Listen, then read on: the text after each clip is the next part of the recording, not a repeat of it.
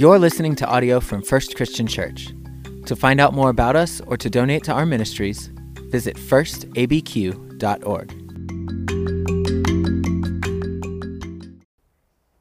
A good, warm Sunday morning to you.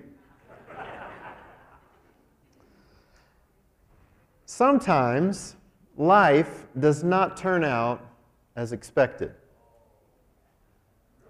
And that can be frustrating, but that can also be pretty rewarding too.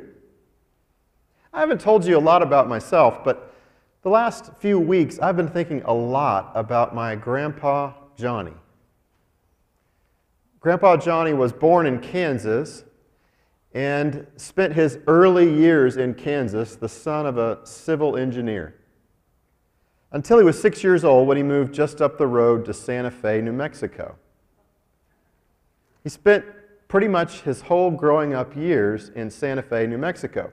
Well, except for a stint when his dad needed to construct a road from Hillsboro across the mountains and they lived in Hillsboro for a while, New Mexico. But they lived all around Santa Fe and this, er, this uh, northeastern part of New Mexico.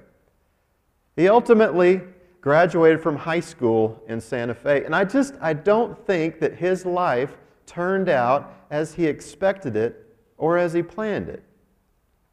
You hear this fair skinned, light haired guy with blue eyes heads off to Oklahoma University to study geological engineering. And I, I don't think those Okies probably knew what to do with a guy in moccasins and wearing turquoise as he learned what it was to be a geological engineer. I don't think he expected to marry a younger woman who was in the dormitory, whose family ran the dormitory and cooked the meals. I just don't think he expected to spend his life working for oil companies in Oklahoma, in Texas, until he came back here to Albuquerque and raised his family as they got older and finally they retired and lived in Las Vegas, Nevada.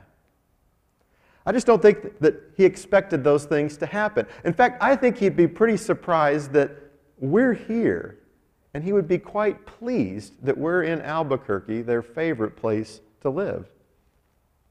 You know, my life hasn't turned out as I expected it or as I planned. I was born on my parents' first ministry in the plains of Colorado, in Limon. Now, I've only ever met one other person in my entire life from Limon. It's such a small place. And when people think of Colorado, they don't think of Limon because it's it's a bit more like Kansas. It's a bit more like the plains. But on a clear day, you can see the Rockies in the distance from Limon. Well, my parents moved around. My father is and was a minister. He's now, I guess, a free minister. He's retired and working pretty much full time for a church in Oklahoma City. But we moved around in Oklahoma and Nebraska and ended up back in my middle school years and high school years back in Colorado. And when people would fill out my high school yearbook, I don't think even then I knew I would go to Texas. I had no intention of going to Texas. But that's where I ended up. Went to school in Texas and married a Texas girl, and that just totally transformed my view of Texas. just revolutionized how much I love that place. And I also had pretty strong you know, opinion not, about not going to Texas, and I certainly was not going to do ministry in Dallas. They don't need any more churches in Dallas, Texas. But you know where God led me? He led me to serve a church in Dallas and a number of churches in Texas and in Oklahoma. Sometimes our lives just don't turn out as we expect them or as we even plan them to be. I do know that for my entire life, I've been very intently focused on Jesus, on imitating the life of Jesus. And Donna and I together have had that as a goal not only for ourselves, but as we have raised our children. How do we raise them up to be disciples of Jesus? Now, I don't know if your life has turned out as you've expected it to be. There's probably been some ups and downs, some turns and some bends, some roads that you hadn't planned to take that God put you on. So I've been in this series over the last six weeks thinking about what it is to be a disciple. What does that look like? How do we have a goal, a target that we're aiming for that helps us and transforms every moment of every day that we're a part of? And so we've been doing that together in this series that ends today, by the way, the Kingdom Now series. We've been looking in the Gospel of Mark at Jesus' first words. Not because there's some magical way to study the Gospels that look at Jesus' first words, but because I really feel like Mark is doing something with these first four vignettes or stories of what Jesus says. And we've attached those four things that he said to four little words be, do, say, and go. Trying to make us think a little bit more deeply and, and, uh, and memorably about what it is to be a disciple and what that might look like in the everyday. And each week, well, last week, we spent time looking at the calling of the apostles, and we drilled down and looking at how the calling of the apostles has all four of these be, do, say, and go. But we looked a little more intently at the being with Jesus and the saying the things that Jesus said. So I'm refreshing your memory just a little bit. Being with Jesus means being present with Jesus, being prayerful, pursuing spiritual disciplines, reading your Bible. In fact, going through your life, imagining yourselves in a partnership with Jesus, whatever comes your way. That's being with Jesus. Well, we also spend a long period of time on saying the things Jesus said, which means understanding and, and being able to share that very simple message of the good news of the kingdom of God. The great news that God's reign is here and we can enter it and be a part of it. We can be welcomed into it and imagine our lives in that message. So it involves us being able to say that message of the good news of the kingdom of God. Well, today, today we go to another story. We follow our apostles a little bit further down the road, all the way to Mark chapter 6. And we're going to look and read in Mark chapter 6, starting in verse 13. And if you need to get your blood pumping, and if you would like to join me in standing, please do so. Or if this is one of those days when you want to stand in your heart and just be nestled down and keep your coffee close, then that's good. You can do that too. Mark chapter 6, starting in the second half of verse 6. Then he went about among the villages teaching. And he called the twelve, and he began to send them out two by two. And he gave them authority over unclean spirits. And he ordered them to take nothing for their journey except a staff, no bread, no bag, no money in their belts, but to wear sandals and not to put on two tunics. Then he said to them, Whenever you enter a house, stay there until you leave that place. If any place will not welcome you, and they refuse to hear you, as you leave, shake the dust off your feet as a testimony against them. So they went out and they proclaimed that all should repent. And they cast out many demons and anointed many with oil who were sick and cured them. Now, a few more things happen, but I want you to drop down to verse 30 when they come back. Mark 6:30. The apostles gathered around Jesus and they told him all that they had done and all that they had taught. And he said to them, Come away to a deserted place all by yourselves and rest for a while. For many were coming and going, and they had no leisure even to eat. And they went away in a boat to a deserted place by themselves. The word of the Lord. You may be seated. So these apostles, commissioned just a few chapters earlier, are now given their first mission. These folks that have been called to be with Jesus, named the sent out ones, are actually sent out. And in this situation, they're sent out without the physical presence of Jesus.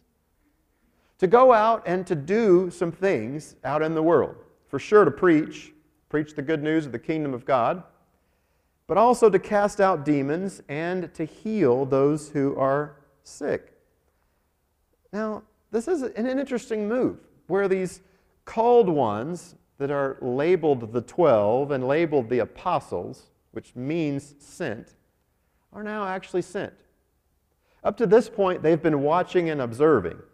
They've followed Jesus around. They've been listening to what he's had to say. They've been watching the things that he has done. But now these observers are full participants in the mission and they're going out on their own.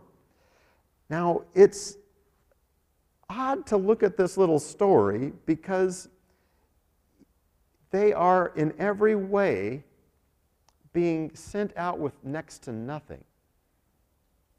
They are given a walking stick, and that seems like that's it. Right?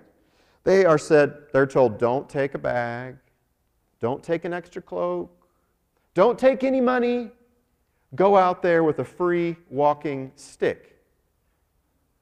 Okay? These folks are going out there with nothing. I mean, Jesus is the exact opposite of a good mother. No, don't take any money.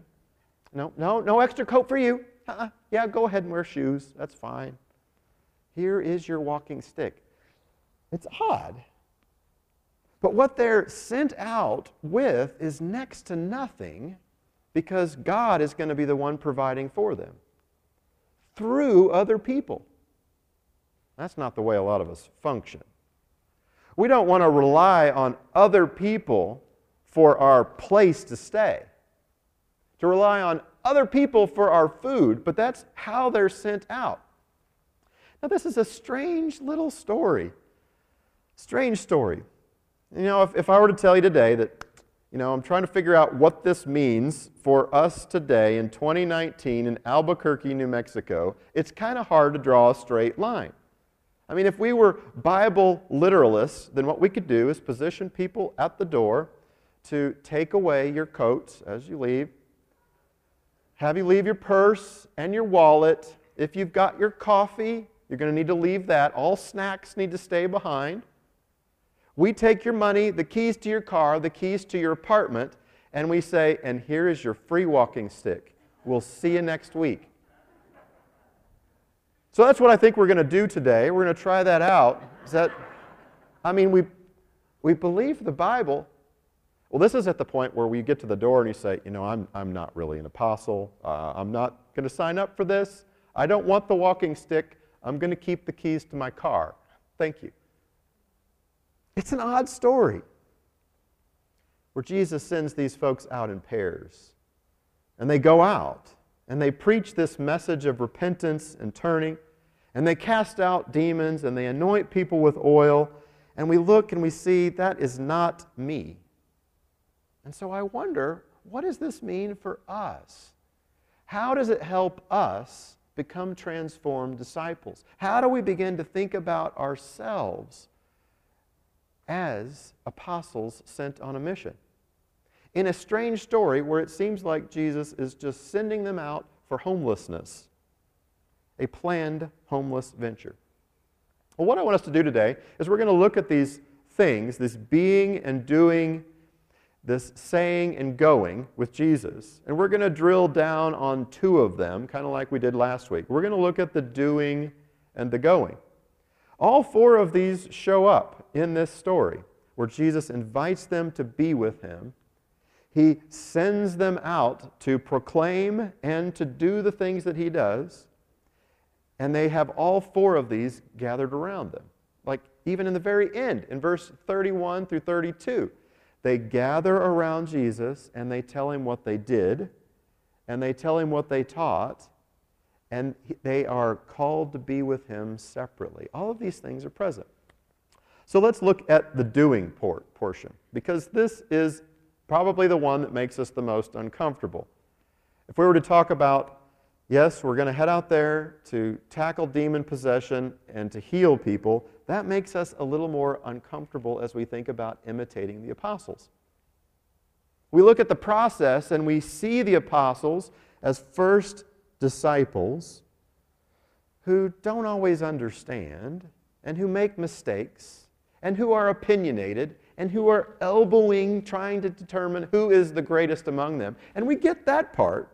That, that feels like us. But when you turn to healing people, witnessing before government officials, facing physical abuse or death, that's where we begin to say, you know, I really don't think I signed up for this. That's, that's not my mission. So, what I want us to do in looking at the doing, the doing the things that Jesus did, is kind of give you a contemporary explanation for how we might look at casting out demons and anointing people with oil. Okay? Is that fair? Because if there's, if there's one thing that makes people uncomfortable, it's to talk about demon possession or to talk about healing because we just wonder what in the world we're supposed to do. Well, first off, as Christians, we believe in a spiritual world. We believe there is a God. So it's not too unusual, it's not too big of a step for us to think about the spiritual world that is out there. As Christians, we also believe that God provides us His Spirit to live in us. That's something that we want, that kind of partnership with God. We also are the kind of people that are pursuing the fruit of the Holy Spirit. Galatians 5 love, joy, peace, patience, kindness, goodness, faithfulness, gentleness, and self control. These are the products, the produce that come out of our lives when we're full of the Holy Spirit. We must pursue them, we must nurture them. It's also possible for us to nurture other kinds of spirits. Right? We can get very angry on occasion. And it's possible for us to nurture that spirit of anger. We can nurture a spirit of greed and call it thriftiness. We can nurture within ourselves a spirit of bitterness where we, someone's hurt us and we hold that and we nurture and develop it. Okay? There are lots of spirits that we can give food and give fuel in our lives. But the Spirit of God is inviting us to pursue love and joy and peace and patience, to be controlled by another spirit. Now, when we look at demon possession or when we look at healing, we're talking about something that might have different terminology today. I don't think anyone will be able to give you a perfect one for one description of what demon possession might look like today. I wonder, and maybe you've heard this before, if there are not things that happen to us psychologically or mentally, afflictions that affect our mind that might be similar to demon possession. Is that possible? God, in speaking about doing the things that Jesus did, is saying this is not as it should be. When our minds are controlled or attacked by things outside of us, we need God in our lives. And sometimes that means that we need to use medicine and counselors. Sometimes it means we need to change our diet and our habits of exercise that change how our mind functions. But there are things outside of us that can control us. It's the same thing physically. If we were to talk about healing, there are things that might get wrong with our bodies ways that our body might even attack itself.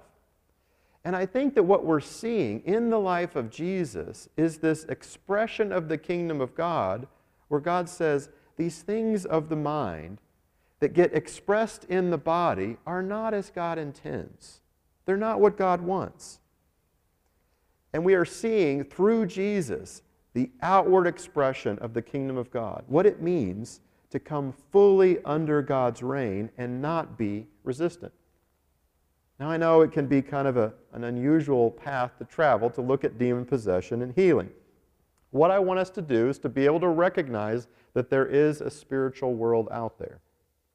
And that at times we can be controlled by things that are outside of our control, that come to us from our DNA, that come to us from chemicals that we've made, or from our environment, from habits that we've been exposed to, or people that we've been exposed to, right? Things that influence and shape us. And God can partner with us in righting these, in putting evil to bay and pushing it aside. So, if I were to get very simple on what it means to do the things Jesus did, I'm talking about service and ministry, where we can be like Jesus and announce the kingdom of God but also be like Jesus in that we're embodiments of that kingdom of God, that we're expressing what it is to live a life under the control and under the reign of God. Being a part of First Christian means that people are involved in service and doing things like Jesus did them. Some of you are involved in the homebound ministry. Others are involved in youth ministry or children's ministry.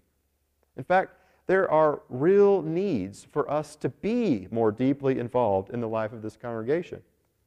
You probably don't need me to tell you or to highlight what was mentioned in the connections video, but Amanda Stoddard, our children's minister, needs some new adult children's volunteers. She's got a lot of great volunteers, but there are some holes that need to be filled. So if you've not been involved in a while, we really need you to be involved. We need you to do the things Jesus did, to be present in serving and ministering in a time of need.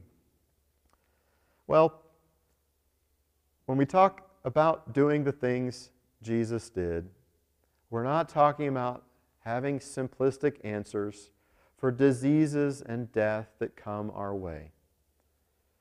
We are speaking not simplistic truths of God wanted someone and they go away or that, well, I'm sorry that you're wrestling with that healing. No, we're not speaking about simplistic things. We're talking about announcing and being part of the reign of the kingdom of God. We won't fully see it expressed here. Death will not always be beaten. The disease will not always be beaten. Perhaps you've thought about the fact that all the people that Jesus healed, even those that were brought back to life, they ultimately died. We all will face our death. But in Jesus' teaching and in his life, we see God's intentions for the world that God's going to reign and God's going to rule. And as we pass through to our death, we've been involved in this life a training ground a process of preparation to become a disciple like Jesus intended us to be. Well, that's a little bit about doing. That's actually a lot about doing. On the going section, the sending out, being sent on a mission with Jesus, we're sent as representatives of Jesus to be the presence of Jesus, doing the things that he did and saying the things that Jesus said. Are we comfortable really following Jesus where he will take us? To go out into our neighborhoods, to go out into our school systems, to be a part of government, being sent on a mission past where we are comfortable. As I look at what goes on in local governments and in national governments and in the agencies that are overseen by government, I ask myself the question where are the disciples? Not where are the people that will say that they are Christian, but where are the people that will act as Christians? who will do what needs to be done. To not be divisive and not be focused on their own benefit, but on the greater good of everyone. That is huge. And I think this going might sound a lot like doing, right? If we're going out and we're doing the ministry of Jesus, it sounds like mission and ministry are the same. But I think there's this nudge, this pushing of God for us to move beyond our comfort zone, to live out in the world among people with different views from ours, to listen, to those, to be around those who might have different beliefs from us, and to actually be present as a disciple in the midst of the world. This is very important. And as I see the de- development of disciples, I see that that takes place where you start out following and you're observing, paying attention. But then you get a chance, like Jesus offers the apostles, to actually practice it, to get ready for that time when he will not be physically present with them. Isn't that a smart move on Jesus' part? To send them with his authority, to give them gifts, but to get them ready for the time when they can't look him in the eyes, when they must draw upon him as a spiritual presence in their own heart and lives. As I look at this church, our family of First Christian, I intend for us to be a disciple making place where we are producing people that look like Jesus who are acting like Jesus in the world. That's, that's what we want. And I think that's what Jesus was about. If you look at the Great Commission, he desired to make disciples. And he sent us out go and make disciples of all people. He didn't, he didn't say go out there and start programs or build churches, though we use the building of churches and the starting of programs. But he pointed them out there to make disciples. So, all of our resources, our finances, our buildings, our people are driven in the direction of making disciples of Jesus. This being and doing, saying and going helps us get our arms around some real practices. Whenever we're being with Jesus, it's kind of like speaking about prayer. We're praying with Jesus. Whenever we're doing the things Jesus did, what we're talking about is ministering, service with Jesus. When we say the things that Jesus says, we're going back to our central proclamation of the good news of Jesus Christ, who embodied the reign of God in the world. That's our message. It's very simple. And when we go, we become aware that this is a mission that we will go to unexpected places, unexpected frontiers, because we're not on our mission, we're on God's mission, and He's taking us. If I go even further, if I say, all right, well, what does that really look like to be a Christian at First Christian? Well, it's pretty, it's not going to be surprising. Someone who is a disciple at First Christian is one that is gathering for worship. They are focused upon God, and they make that a regular priority. Someone who is a Christian at first is involved in some form of a group. Maybe that's a Bible class, like that is going on right now during this assembly and will go on during our second worship service. It could be a group that meets during the week, a small group of people that hold one another accountable to the study of Scripture and to prayer and to growing as a disciple.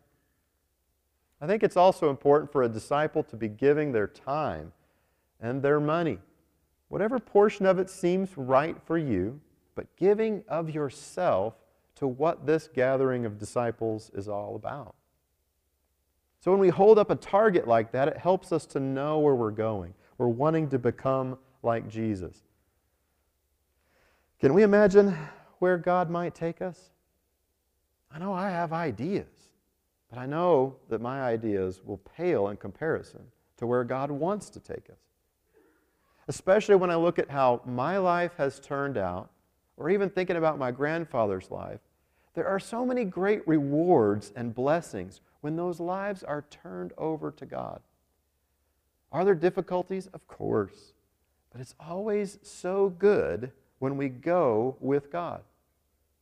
Sometimes I wonder what it was like for Peter at the very end of his life when he chose to be crucified upside down. Did he think about the trajectory of his life? Did he think about the time that he watched Jesus die on the cross? Did he go back further still to the times when he tried to correct Jesus? Or when he boldly was the one to say, Jesus is the Messiah? Or what about the time when he was just minding his business, mending nets on the side of the Sea of Galilee? Could he have imagined what his life would be like? Could he have imagined how his life affects ours? Maybe it's time we give up our own expectations and just get ready to run with God, to run forward into this life of discipleship, where these words, being, doing, saying, and going, give us a frame to think about each moment of each day as the place where we become disciples. Not far off in the future, but right now, today, with our kids, with our grandparents, with our spouse, and with our friends. Let's pray. Oh God, you are such a good God. And we thank you for giving us life. We thank you for the life that you've given us, the good, the bad, the in between. And we just express our gratitude to you. Father, our desire, our heart's desire, is to be more like your Son, to be full of your Holy Spirit, so that we can radiate what it looks like to live in your kingdom and invite people into the goodness that is there, the joy that is there, and the peace that is there. Would you please strengthen us this week as together we walk with you into the future that you've prepared for us? It's through Jesus we pray. Amen.